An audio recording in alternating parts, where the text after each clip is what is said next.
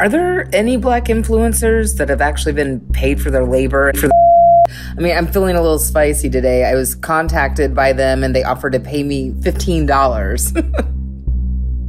I am female, biracial. I have 90,000 followers on TikTok and was approached by to create 4 TikTok videos for them per month. I told them my rate is $1,500. They told me they only wanted to do it in exchange for clothes. I'm a 20-year-old black content creator on TikTok. I have 95,000 followers and my engagement rate is 23%. After reading through this account, I realized that I've been underselling myself completely. It's truly opened my eyes. So there's this Instagram account. It's called Influencer Pay Gap, and it exists to give a little transparency about what influencers make. But it's also there to document the pay gap between white influencers and influencers of color. What you just heard are posts from the account. Most of the submissions are anonymous, so we had some friends read them. This account is one of the most eye-opening things that I've discovered while making this podcast. The micro-influencer Danya Naguera, who you heard from in previous episodes, she's the first one who told me about it. Any person of color noticed that they were getting paid less as opposed to just a white influencer. In the influencer industry, women mostly make more than men. But there's still a pretty steep racial pay gap. Like I said, Danya was among the first to bring this up to me, but she certainly wasn't the last. One thing that we've always noticed that there's some influencers of color who their quality of content are just crazy. It's insane. It's perfect. Like the picture quality, like they're out there paying photographers. They're doing the most. As opposed to just a regular influencer, they will just take a shot in their house with their dog and a nice background, but they will get paid probably $500 for that post, as opposed to maybe $100 for a black influencer. What's also interesting to me, that a couple of times you've used the word regular influencer instead of just white influencer. The influencing does feel like influencing so white. Mm-hmm. The use of language is so interesting. Yeah. Even after I said it, I was thinking in my mind, I'm like, why did I say regular? It just seems so normal because even outside of the influencing industry, that's what's normal. Like as to beauty, for everything, lifestyle, they're just regular, but everyone else is just, we're just different, you know, and it's not the standard. Social media is a reflection of our lives, of the world we live in. That has never been more true to me than reporting this podcast and hearing from all of you who are listening to it in real time. The people we interact with, the language we use, it's all just a version of what we do in real life. It shouldn't come as a surprise that the systemic issues that exist in our world in everyday life also bleed into the influencer space. But they do. Danya provides just one example of this. Racial inequality is embedded into the influencer space, and it weighs so heavily on influencers of color. Other parts of our world, all of the other parts that contributed to the shitstorm of a dumpster fire that was 2020, are present too. Politics, rage, misogyny, conspiracy theories, those are all things that find their way online and can make our feeds a dark, dark place. I'm Joe Piazza. And the whole goddamn world is under the influence.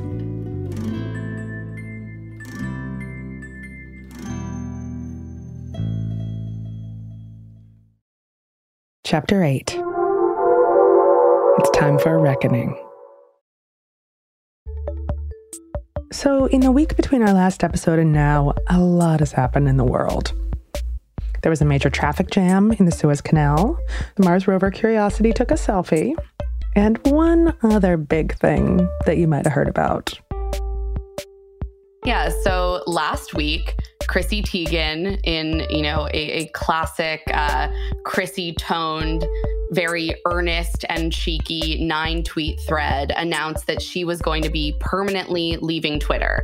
That is MSNBC columnist Emma Gray. She covered the news of Chrissy leaving Twitter. It was big news.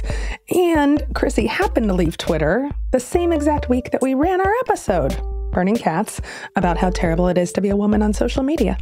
Chrissy, are you listening?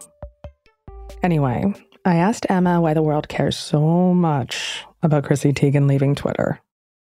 You know, Chrissy Teigen has been, I think, referred to in a lot of media posts as like the unofficial queen of Twitter. She's like the clapback queen. She always has like a witty one-liner.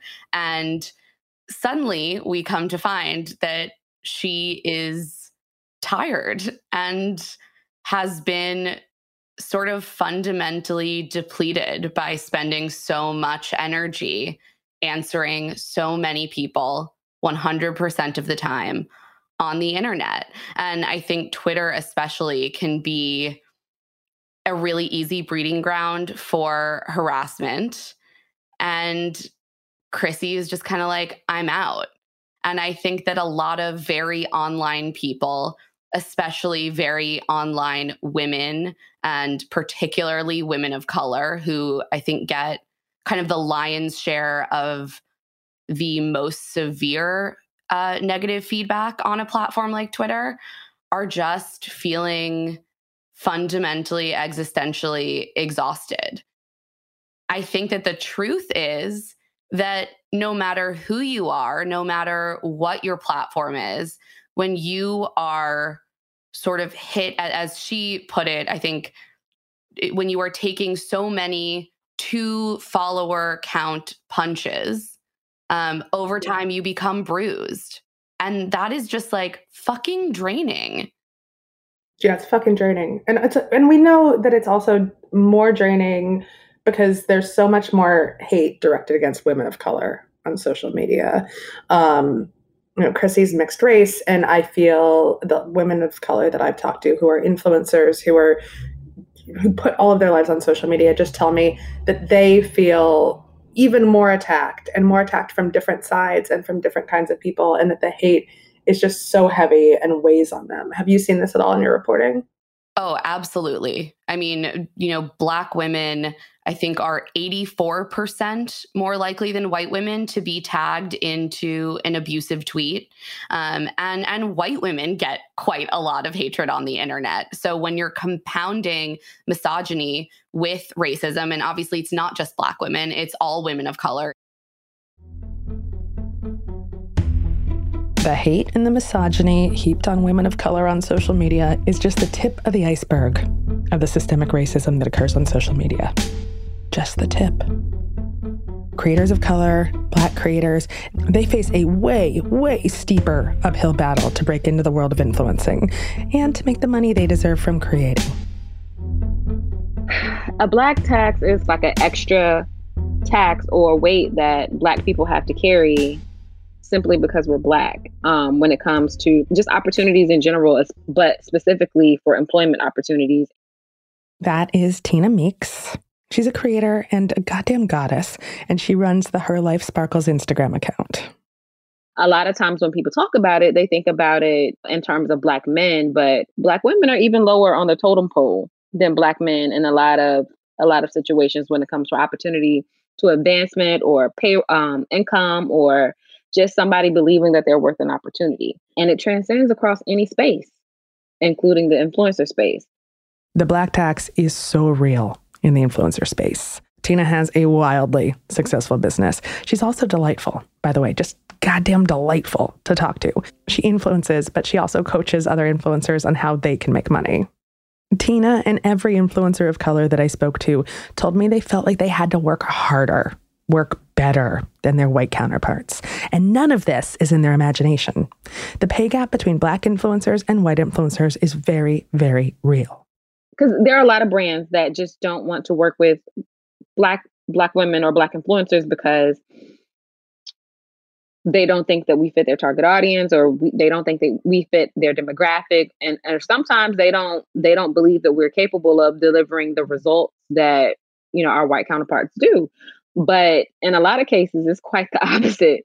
Sometimes we not only produce, we produce more, or we produce with more intentionality. I pride myself on having good work ethic, but that same level of expectation should be across the board, and it isn't. And of course, undervaluing Black women's work, all of their work, goes so much deeper than just the influence space. especially in tech. To talk more about it, I phoned a friend who was not Glynis. I'm Bridget Todd. I'm the host and creator of the podcast on iHeartRadio called There Are No Girls on the Internet, where we explore the intersection of underrepresented identities and all things the internet. Bridget's show, by the way, is fucking amazing. You should all listen to it. In fact, take a minute. Just go, do your search. There Are No Girls on the Internet, and subscribe. Bridget, in addition to being a fellow napdress enthusiast, is also an amateur internet historian, and she is insanely qualified to talk us through the background of how women of color have been marginalized on the internet since the very beginning of the internet. When you look at the history of the way that women of color, especially Black women, show up online, it's this weird sort of duality where it's a story of, you know, innovation and joy and creation and talent, but also a story of exploitation and theft and not being treated as if you are a full participant in this experience. You know, I believe that at the heart of many internet experiences is this understanding or assumption that Black women, women of color, don't belong there. When you look at things like influencers being paid unfairly, you know, this idea that it's Black talent that creates, and that is just sort of seen as the fuel of the internet, right? And so when Black folks make things online, it's kind of assumed that, oh, it belongs to everybody. Everybody can get out on this. And it doesn't matter who created it because it's just something that makes the internet cool and fun. But actually, it does matter who creates it, you know? It does matter whose name gets attached to it or whose name gets left off of it. And unfortunately, when we look at the history of the internet, when it comes to Black folks and women of color, the story is our name getting left off of it and other people capitalizing on our talent and our labor online. What are some examples of Black women being left out of the narrative of the internet and the success of the internet? A good example, 22-year-old Sydney McRae. She is this Black TikToker who has over 1 million followers. It's me, Sky Beauty. I am the creator of the Captain Hook Challenge. She went viral after she was dancing to that Megan Thee Stallion song, Captain Hook, and Universal Music Group gave her $700 to promote Little Tekka's song, Out of Love. New car in the same ring. I just want to make money with the same gang. New glass, then a white influencer, Addison Rae Esterling, was paid thousands of dollars just to emulate this dance that a Black creator first did. Everybody want the same thing. No chain, no car. Coincidence, a few days after I talked to Bridget, Addison Rae was brought on The Tonight Show to do a segment where she teaches TikTok dances to Jimmy Fallon. She did 8 dances. All of them were originally choreographed by Black TikTok creators. Do you think the show credited any of them? They sure didn't. But don't worry, the internet is all over it, and they're already really mad at Addison and Jimmy and The Tonight Show. Thankfully, this has just raised more awareness that this is constantly happening to Black creators online. Truly, you can sort of see how Black women create the thing, and the thing goes viral. They're not really paid, you know, what they should be paid for it. And then white creators who kind of get in on it after the fact make more. And I think it really comes down to whose voices and whose talent is seen as valuable. I think it can shape how you think of yourself. You know, I am not worthy. I am not seen as worthy. Therefore, I need to essentially kill myself to always be creating, always be doing a good job, always be on, never give myself a moment to rest, because I have internalized that I need to work just that hard to get less than my white counterparts. And that is insane. It's insane because there is so much money to be made right now. And this industry is still so new, such a baby, that we need to make sure it doesn't fall into the same old historical patterns of inequity and injustice that every other industry in the fucking world has fallen into. Everyone needs to take what these women are doing and creating very seriously. It is a business.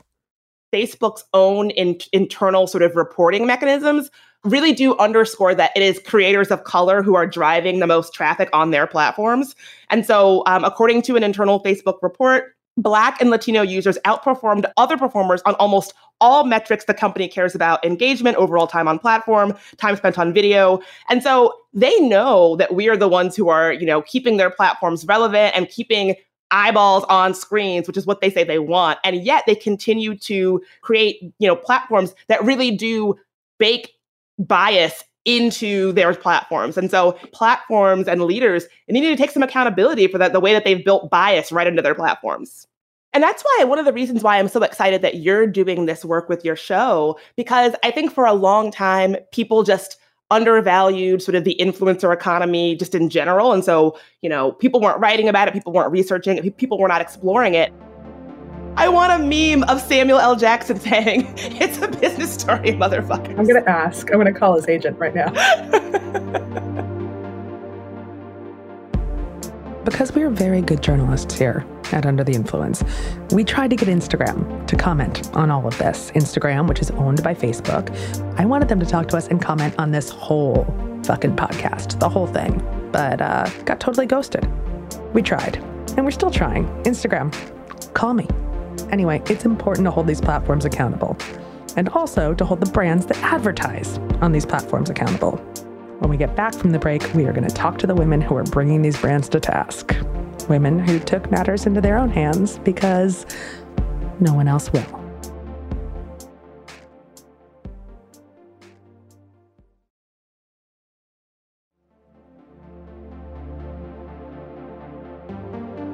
There's this quote that I love. Nothing is more powerful than an idea whose time has come. That quote is by Victor Hugo, and I apologize for quoting a white man. But to be honest, the time has come.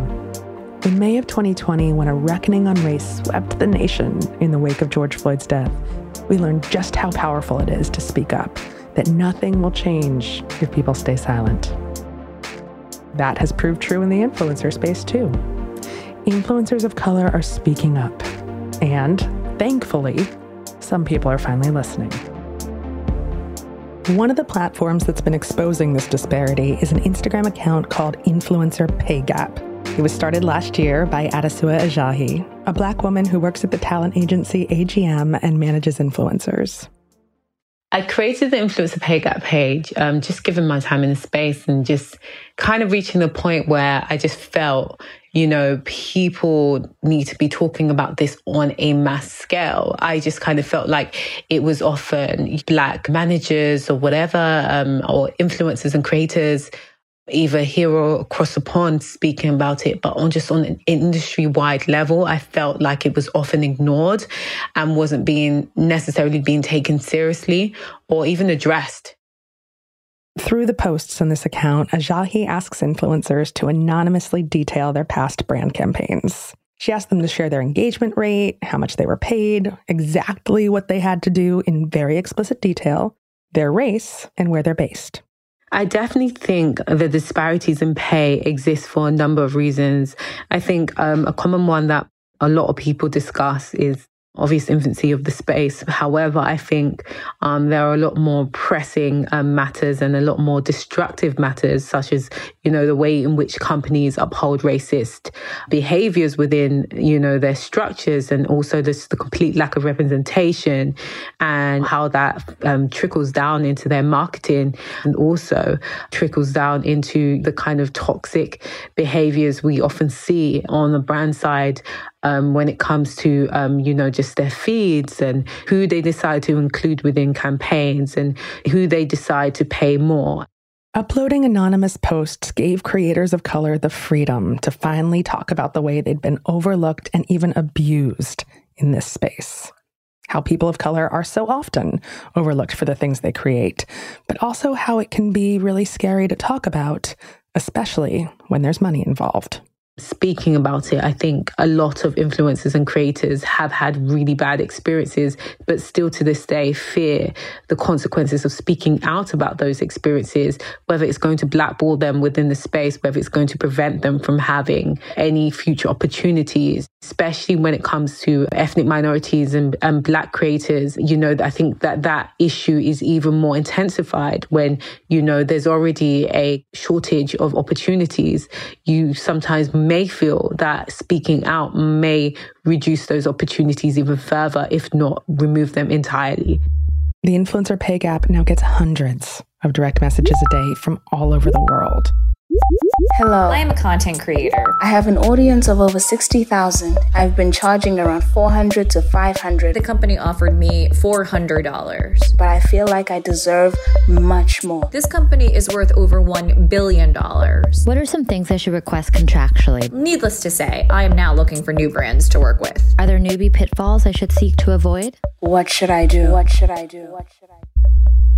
It just really does expose the degree to which some brands have completely normalized, just complete toxic, forms of outreach and just horrible behavior that shouldn't be allowed and that should definitely be nipped in the bud and regulated. It just goes to show how vulnerable creators can end up being, especially like instances of having done the work and just completely being ghosted or completely being given the runaround.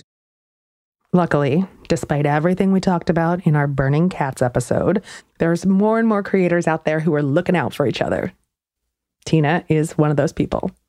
Tina's a goddamn gem. She has been this incredible voice in calling out brands and supporting her fellow influencers. Yeah, influencers really started calling brands to the carpet. And there were brands that maybe at the beginning of the year would only be willing to pay maybe $850, that they came back midway through the year and they suddenly had a budget that allowed $2,000. And it was like, you had this budget the whole time. You just didn't pay us because you didn't think we were worth it. Do you think they were paying some of the white influencers that money?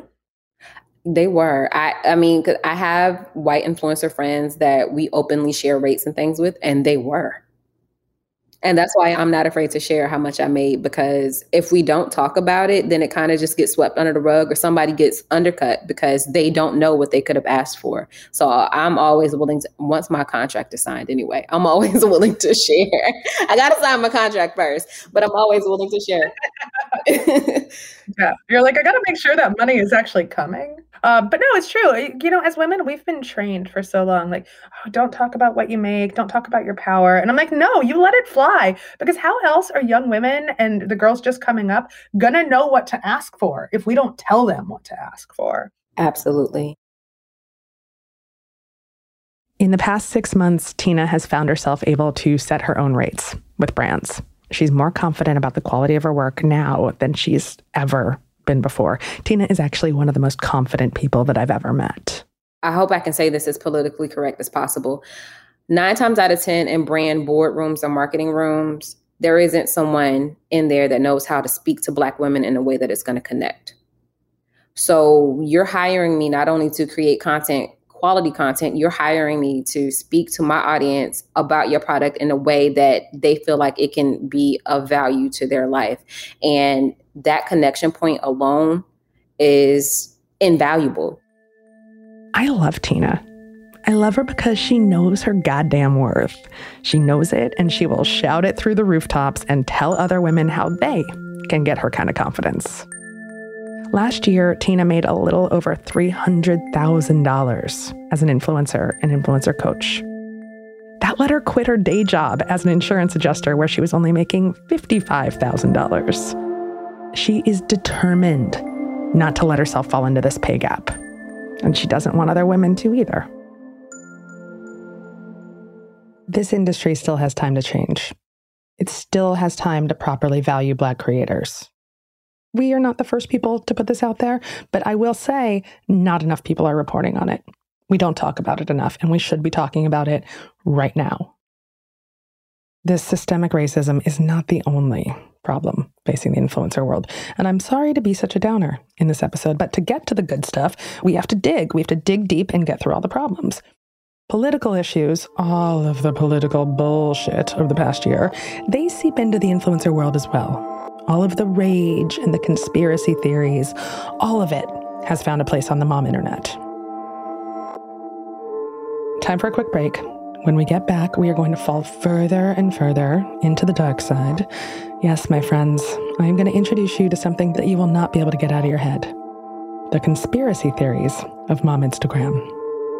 Let's talk about QAnon.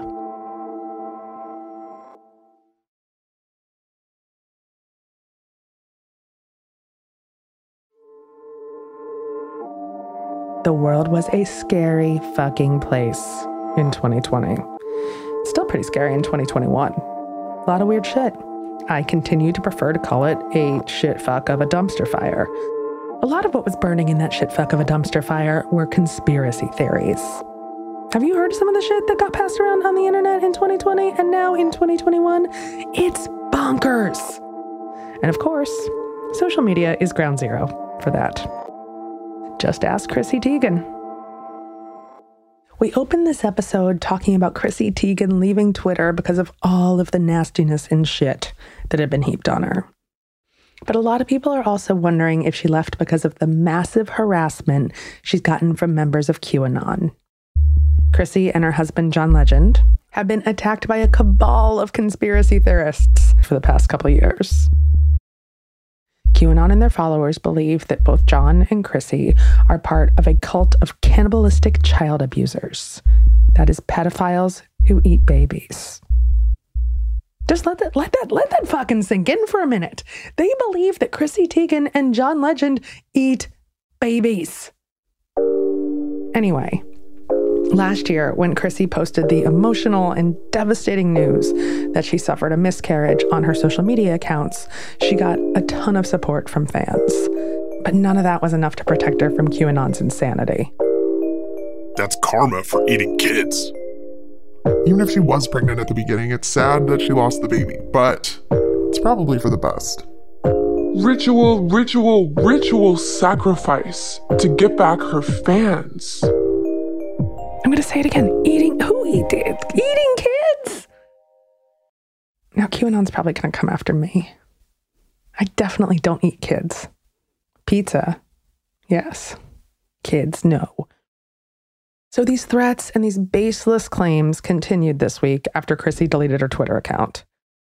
In fact, the conspiracy theorists announced that they were just totally vindicated when she deleted her account, because this meant that Chrissy Teigen was obviously being sent to Guantanamo for her alleged completely untrue crimes of eating babies. Let's hope this means she's getting investigated soon and arrested. She's probably trying to delete her obvious pedo evidence, but thankfully the Wayback Machine exists. Last weekend, I was talking about it with some of my mom friends, you know, the book club girls, and they were all like, that's crazy. And I'm like, it is crazy, but it's not that crazy. It's not that crazy because QAnon is all over the internet. In fact, and here we go for the second part of today's episode, QAnon is all over the mom-influencing industrial complex. There's a surprising overlap between mom influencers and QAnon. Jesslyn Cook is the tech and online conspiracy theory reporter at HuffPost. That is one of the best beats I've ever heard of. Even better than my original New York Daily News beat of going to Bungalow 8 and getting drunk at 3 a.m. with Lindsay Lohan. Before we get into all this, I want to make sure that we all know what QAnon is, me included. I needed to talk to an expert because, honestly, I hear QAnon and I'm like, I still don't know entirely what it is, but I now know that it involves people who believe celebrities are both cannibals and pedophiles. It has something to do with the deep state, maybe the Illuminati, definitely anti-vaxxers, and that Hillary Clinton is the devil. But I need more than that. QAnon is a global conspiracy theory movement that's very concentrated in the US, and there is a leader, Q, who is supposedly a government insider, anonymously leaking intel to the public through networks like 8kun. The theory is that there is a deep state cabal of pedophiles in the government that is running an underground child sex trafficking ring. So there's all kinds of horrible crimes here, and it's very scary. And I think that fear is what draws a lot of people into this movement. So how did Q infiltrate something like mom influencers? A lot of that comes from the fact that Save the Children is very on brand for mom influencers. The whole QAnon movement is about children being sex trafficked and stolen from their parents, pedophilia, all this really scary stuff, much of which is not actually happening. But it definitely draws a lot of moms, or as they're known, QA moms, into the movement. Wait, they're called QA moms. Yeah. When you think about it that way, you're like, God damn, it's really good branding. Because who can say that they're not against child trafficking and pedophilia? And it's absolutely something that a group like mom influencers would support. What have you found are some of the dangers of this kind of conspiracy theory infiltrating the mom influencing world? Yeah, the scary thing, I think, is that once it reaches the influencer stage, this kind of thinking, this ideology has really been mainstreamed. You know, it used to be we would only see QAnon conspiracy theories on fringe networks, 8chan, 8kun, kind of more far-right figures on social media. But now you can just be on Instagram and see a mom say, hey, check out this slow cooker, or check out this product I really like. Also, did you know that Hillary Clinton is a cannibal? Influencers are people we trust. They're people we look up to. And so when they start pushing these crazy ideas, they seem a little less crazy to us. That point, the one right there that Jesslyn just said, is very interesting. We trust influencers. We trust them, and we have this intimacy with them. They give us smoothie recipes, and they tell us to wear the right white pants before or after Memorial Day. And so when they start to tell you that the world is ruled by a child trafficking ring, you're like, well, that smoothie recipe was really good, so maybe I should trust them. It's that parasocial interaction where you really feel like you are friends with this influencer, you know them, you've seen all sides of their life, and you trust them. And I was looking through some of the comments on a specific QAnon influencer's posts, and so many people were saying, you know, I'd never heard of this stuff, but thanks for putting it on my radar. I'm going to check it out, which is the scary part. That is the scary part. And which QAnon post was that? The biggest QAnon I've seen, her name on Instagram is Love Beck. LUVBEC, and then style. And so she used to have a huge, huge page where she would talk about fashion and like other inspirational topics. And then she started filtering in some QAnon stuff in the spring or summer as the pandemic really blew up and as we started seeing more disinformation flying around. And then she kind of just pivoted her whole page to shoving QAnon conspiracy theories down her followers' throats. It does feel more dangerous when a conspiracy theory is beautifully packaged. Seeing a conspiracy theory packaged in like a peachy, hazy, filtered square feels a lot different than, say, reading a creepy Reddit thread, which I think a lot of normal moms are not going to do. Yeah, you're absolutely right. The long-term QAnon figures on some of those fringe sites, a lot of their propaganda is very scary. You're going to hear very dramatic music. You're going to see a lot of storms and darkness and really trying to stir up that fear. Whereas with QAnon influencers, there's, like you said, like pastel colored posts and like cursive writing and very visually appealing stuff that seems very natural. It's the kind of stuff we're used to seeing on Instagram. It's really scary, false information that's being packaged beautifully to make it more trustworthy. And you've also seen that a lot of influencers are talking about COVID-19 conspiracy theories. Can you tell me a little bit about that? Yeah, absolutely. QAnon has been pushing a ton of COVID-19 conspiracy theories, so perhaps it's not so shocking that we're seeing these conspiracy theories trickle into the influencer sphere as well, and specifically with QAmoms. But I think a lot of mom influencers are also very interested in the natural wellness space. And so part of that can come with promoting a skepticism of traditional medicine, promoting alternative medicine. Sometimes you see these influencers saying, you know, instead of getting a vaccine, try this immunity boosting serum. And so it all kind of blurs together and it ties in very neatly to QAnon conspiracy theories. I did reach out to a lot of alleged QAmoms, and these women wanted nothing to do with me. Many of them told me that they were not actually QAmoms or at all related to QAnon. But isn't that exactly what you would say if you were peddling a conspiracy theory about people eating babies? I would. I'd be like, I never say she eats babies. But the reporters who are constantly digging into the accounts, they do continue to find some scary stuff out there, and they're finding more of it every single day.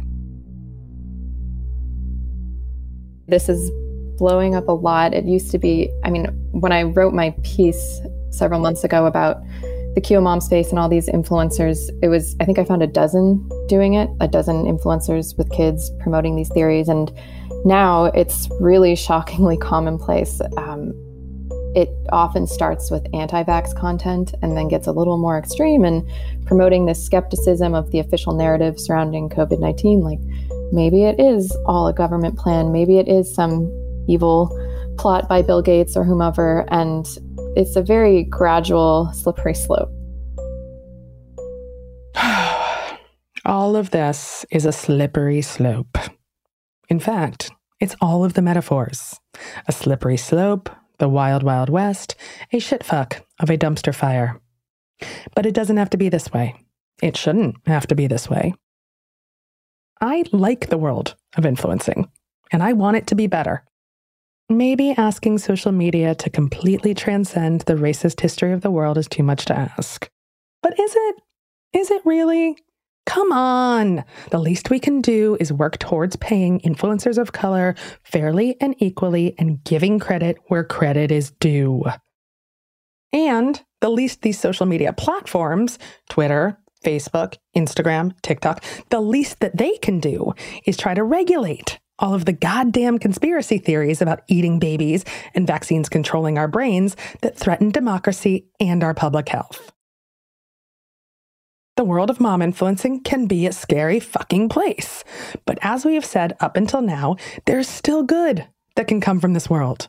This can still be an incredibly groundbreaking business that gets women paid for all of their unpaid labor, that lets women support their families without all of the shit. Let's just get rid of the shit, guys. Now, I want you to imagine that I am Sally Field as Norma Ray climbing up onto a table on a factory floor covered in boob sweat and holding up a union sign. Because this industry can be better. We can make it better. And also, what does this have to do with unions? Funny you should ask. SAG-AFTRA, the Screen Actors Guild Union, they just recently decided to let influencers into their union. Yeah, influencing is such big business that they are now getting into the SAG-AFTRA union. And next week, I talked to SAG-AFTRA union president, Gabrielle Carteris. Yes. Andrea Zuckerman from Beverly Hills 90210. Andrea was always my favorite. Sorry, Brenda. And she tells me how she believes that the influencer industry is just going to keep growing and growing. And of course, I am still wondering how I can contribute to this brave new internet landscape. Should I still try to be an Instagram influencer? Do I have to have another baby if I want to be successful at this? My period is late again, so I'm either pregnant or going into early menopause. Is there a future in this for me? Guys, I recently even thought about going on TikTok. I apologize in advance for what is going to happen on TikTok next week. All right, guys. So tonight, I'm going to try TikTok. And I love TikTok. And you don't know what TikTok is. I love it so much. You don't fucking know it. But it is my duty to try this stuff out. And once I do, I will tell you all about where all of this is headed. My very mean producer, Emily, said that we can't afford to do a clip of Doc Brown from Back to the Future, even though I've been begging and fucking dreaming of using it right here. So I guess I'm just going to have to say it myself. We're going back to the future of influencing.